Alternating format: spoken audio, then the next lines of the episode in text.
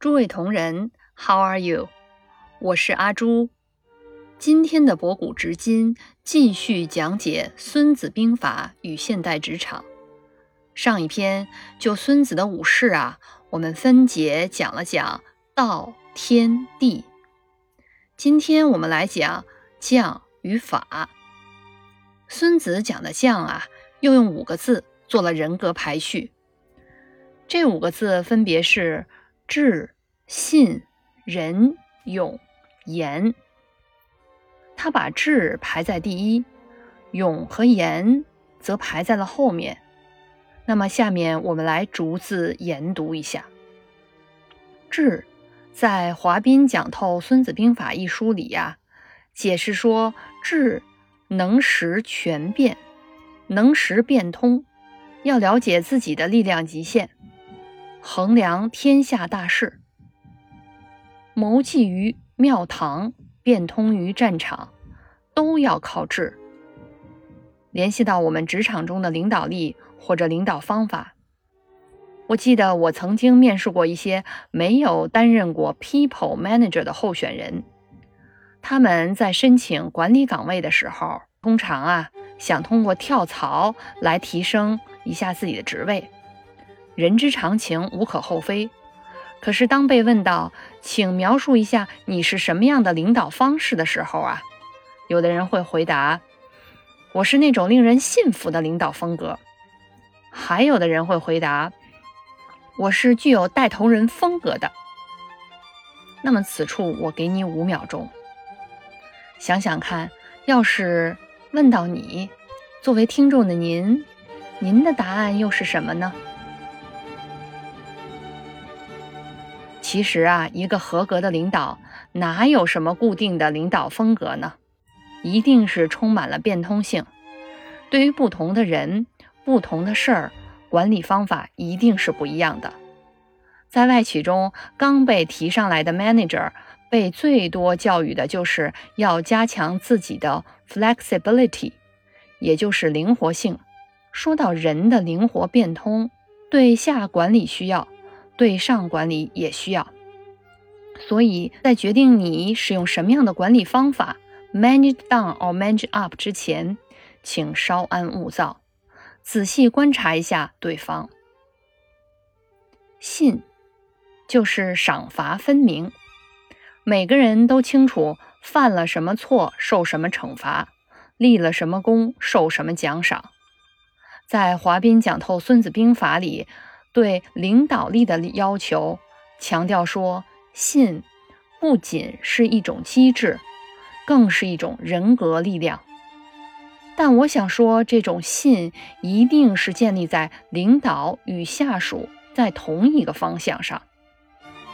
举个例子说，我是个要求严格的人，对自己对下属都一样，这就造成了两种结果：曾经被我严格要求。虽然不舒服，但是能快速成长，就觉得离开我这种严格要求的领导后，他的自身成长没那么快了，甚至一直停留在那个水平，所以宁愿备受压力，还愿意跟着我这样的人一起工作。但另一类人就受不了了，加上与其他舒服惯了的同事比呀，他心里总想着，我跟大家的收入一样。凭什么我就多干？凭什么我就更辛苦啊？凭什么六十分就行？我要跟着一个要求一百分的老板一块工作呢？于是这类人啊，跟我自然就分道扬镳了。可我相信每个团队都有这样的人，这样的同事存在，当然有他存在的好处，因为每年都有绩效考核呀。我前面也说过，不能一个团队人人都得优啊。这些人刚好可以平衡一下工资预算，省得年底领导为难啊。瞧，这么一说，这不是每个人都有他存在的价值了？人本意是要爱人怜物，知勤劳也。我联系到上面说到的，本主是一个对己对人要求都很高的人。但前提一定是我能做到的，我才会要求。要是我做不到，我一定不瞎要求。就好像我在第一期里说到的，lead by example。除了对员工有要求以外，对于我们领导自己提出的要求，员工是否能够完成、有能力完成，作为领导也一定要清楚，不能一味地提出一些不切实际的高要求。员工不清楚、不会的时候，我们要鼓励员工提出问题，帮助到他们进步。举例说吧，以前我团队里有新来的、刚毕业不久的员工及实习生，我每天中午十一点半到十二点之间会空出这三十分钟给他们，并且明确的跟他们说，每天的这三十分钟都是给他们的，在这个时间段儿，他们有任何问题都可以来找我，我会手把手的教他们。这些年轻的员工，还有曾经的实习生，虽然现在不是跟着我干了，但我们一直都有联系。他们也很感谢那段时间在我这里的成长，我自己也很开心，似乎有种桃李满天下的感觉。开 team meeting 的时候啊，我还常常会跟我的团队说，希望他们将来各自都能超过我，等我老了的时候，就可以在他们某个人下面。给我安排个相对轻松一些的工作，我可以继续支持他们的工作。我对工作对他们的那些高要求，就算我们不往公司大的层面去想，往小了想，也是对自我价值的体现，关系到他们自身的市场价值。勇就是决谋合战，当机立断，勇往直前。其实落实到现在。在外企里有一个词能够反映 responsibility。作为一个领导或者一个工作的负责人，你有没有担当？有没有责任心？遇到问题的时候，你能不能当机立断？在我成长成为一名领导的路上，一位曾经帮助过我的导师，就是这样一位有勇的老板。这位老板勇于敢于冲在前面，不但领导要有这种勇的精神，下探到每一个员工都要有所担当。那么，如何给每一位员工培养这种担当？领导的放权，也就是 delegation 是非常重要的。放权不意味着什么都不管了，让员工自己做决定，自己去担事儿，这是不负责任的领导。培养员工能够做决定，领导要有敢于担当员工工作中出错的能力。试问有谁不犯错误呢？在下放权力的时候，规则要清晰明确。我常常跟我的团队说，凡是涉及到花钱、法律合规、审计相关的工作，一定要让我知晓，之后一起做决定。除此之外，涉及到各种技术、业务领域的，大家完全可以 make decision 做决定，不用担心出错。出错了，咱也不怕，因为有我呢。换个角度来说，这也是锻炼一个领导是否具有勇的精神的一种方法。你敢让员工犯错吗？当你看着员工已经在犯错了，你是马上制止，还是能忍得住再等一等？给他一个犯错的机会之后再弥补呢，就好像人生的道理谁都懂，看了一遍又一遍，可该掉的坑一个没落下，该吃的亏一个没少吃，只有掉坑了、吃亏了那些道理啊，咱就记住了。严就是以威行肃三军，书中主要讲自古以来将士出兵，先杀那些自以为有靠山的人。所以呀，在华彬讲透《孙子兵法》的这本书里，特别强调说，人要活出自己的独立人格，千万不要弄靠山，靠山碰撞一下都会震一震，你自己都难保。要是靠山倒了，那你不该被活埋了。公司里呀，这种事情更是屡见不鲜了。举个例子说，原来我们部门有个中层干部。是公司某高层的人，那位高层在位期间，这个中层干部也真是好处不断，评优获奖一个不落。但这人啊，自己不争气，只顾靠着这个靠山，工作表现上碌碌无为不说，还口出狂言，得罪过人。高层任期期满，转移到了其他国家。这下可好，消息刚一发布，这高层啊人还没走呢，可是这个中层的年底绩效立刻由优转成了差，最终被各种挤兑离开了公司。还有一位中层干部啊，多年来从来不站队，不靠靠山。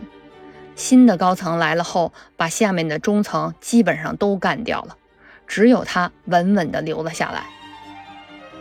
上面说的这五点啊，说来说去都是人，都没有说到事儿。说到结果，这也告诫每一个领导：当我们带领一个团队的时候，不要只关注于事儿，还要关注人。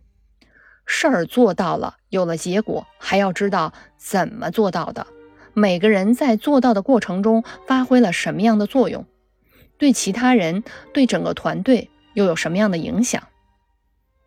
好了，讲完了将，我们要说说法。古代讲啊，为将者的大半工作是制定军法。《孙子兵法》的原文是这样的：法者，取志，官道。主用也，凡此五者，将莫不闻。知之者胜，不知者不胜。虽然武士中的法被放在了末位，一般人不太重视。事实上啊，这条的技术含量那可是太高了。前面我也讲过，最后的两式啊，是我们自己最能控制住的了。法者，制定军法，领导者。取制是什么呢？指啊，部队编制，按照现在企业的解释来说，就是组织架构。官道指的是我们的人事制度，主用即为我们的资源，比如物资、财资。联合到我们现在的职场啊，就很清晰了。一个领导需要有清晰的组织架构，大到集团公司层面。合理清晰的组织架构啊，是支撑一个公司快速发展、帮助管理者有效管理企业的基础。小到一个团队，team leader 也要给自己这个团队清晰的定位，每个人的工作范围、职责是否互相备份，是否每个职位上的每一名员工他们都能够发挥他们的长处。那么官道。我们的人事制度呢，同样大到整个集团公司的人事制度，从员工的薪酬福利结构，到医疗重疾各种保险、员工休假、弹性工作制，再到人员培训等等，这些啊都是留住人才的重要核心，也是一个公司重要的企业文化体现。往小了说到个人领导。你在领导你的团队的时候，刨去公司的这些人事制度，对员工的一些优异表现、努力工作，有没有相应的回应？表现出认可，给员工一些机会呢？还是举个小例子说吧。我们都知道，员工想要升职向上发展，都需要一定的曝光度。年底考核的时候啊。有些员工的评语里会被写进去这条：提升 Explorer 曝光度。好多时候啊，员工一脸懵。我见过这样的领导，给员工就写这么一条，可他自己呀什么都不做。拜托，提高员工曝光度是你这个当领导应该做的好吗？你要给你的员工创造这种机会。一名小小的 working level 的员工如何创造自己的曝光度？作为领导，你需要在适当的管理会上把机会让给你的员工，让他去讲。在跟高层开会的时候，带着你的员工提前帮他准备好，比如简单明了的语言、清晰的 PPT，而不是你自己什么都不会，问完了员工，然后跑上去邀功。当然，这样的中层是有的，但我相信这种人啊，他走不远。主用我们的资源，所有人都知道，不同的级别、不同的职位，调用到的资源是不一样的。上面的领导要知道如何调用，怎么调用资源，就好比下面这个面试的问题，在升职领导层的时候，有时候会被刁难的问到一个问题：你给你的员工分配了一个工作，可是他就不接受，你怎么办？这里我再暂停五秒，说说看，如果是你，你会怎么回答这个问题呢？我曾经就被问到过这样的问题，我的答案是啊，假设没有态度上的问题，那我就会好好跟他聊聊为什么不接受呢？是他没有这方面的知识，还是缺少其他资源？如果是没有这方面的知识啊，我们看看能否通过培训让他具备这样的知识。那么缺少其他资源。是预算不足，还是其他的人员有限呢？总而言之啊，都是资源调用的问题了。好了，降与法，今天啊，我们就讲到这儿了。听了那么多，是不是发现这些都是我们自己可以控制、能够提升的部分呢？谢谢您的收听，期待下次与您相逢，博古知今。背景音乐是来自作曲家安东尼奥·维瓦尔第《四季中的夏》。维瓦尔第是巴洛克时期意大利著名的作曲家、小提琴家。夏日炎炎，困倦、焦躁，却时不时又伴有清风袭来，又或是倾盆大雨。让我们共同欣赏。